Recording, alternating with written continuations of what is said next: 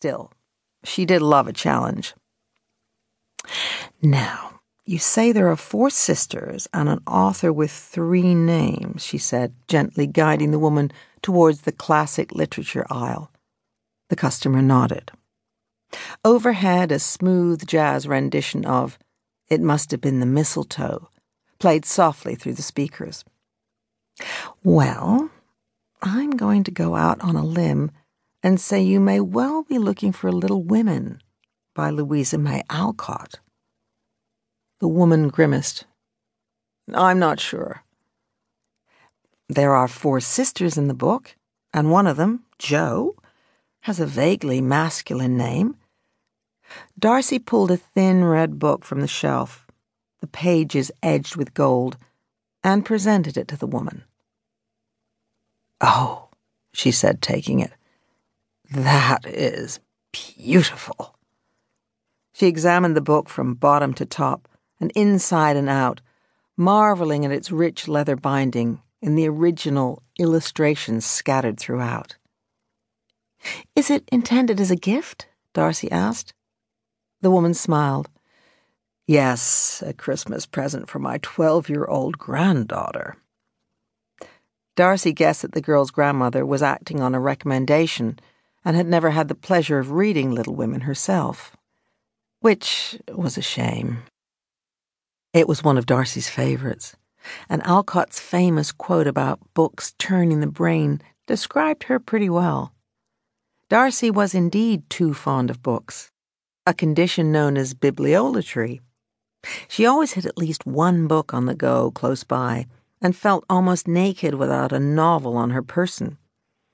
Darcy had been enveloped in a story every single day of her life for as long as she could remember, and tended to use every opportunity, waiting in line, eating, occasionally even while brushing her teeth, to indulge in her greatest pleasure. It was one of the reasons she loved working in Chaucer's.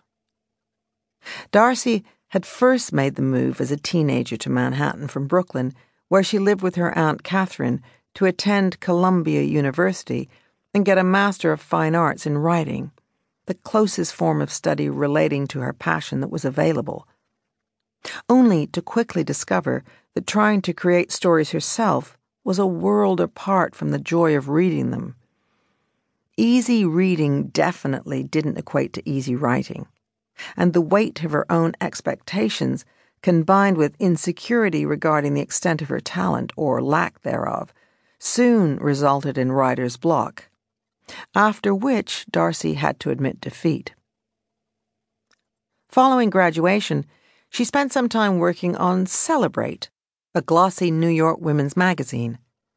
Her Aunt Catherine, via her hugely successful corporate events business, was good friends with the editor in chief and had pulled in the favor for Darcy. After two miserable years of cutting down bland, 3,000 word descriptions of shoes and handbags into even blander 300 word descriptions, as well as struggling to fit in amongst her uber cool and effortlessly chic workmates, Darcy had just about given up on turning her passion into a way of life. Until one day, when she had stumbled into Chaucer's with the aim of finding a guidebook that could help with her hopeless lack of fashion nous. Being unable to pass by a bookstore without venturing inside had always been one of her major weaknesses, but this time it had turned into a blessed stroke of luck. There had been a help wanted sign on the door, and on impulse, Darcy had applied there and then. She was interviewed on the spot upstairs in the cafe, over a cup of caramel mocha. The following morning, when she got the call from the owner telling her the job was hers, she felt as though all her Christmases had come at once. Imagine spending her days surrounded by books, being able to pick one off the shelf whenever she wanted, caress the spine, smell the paper. Heaven.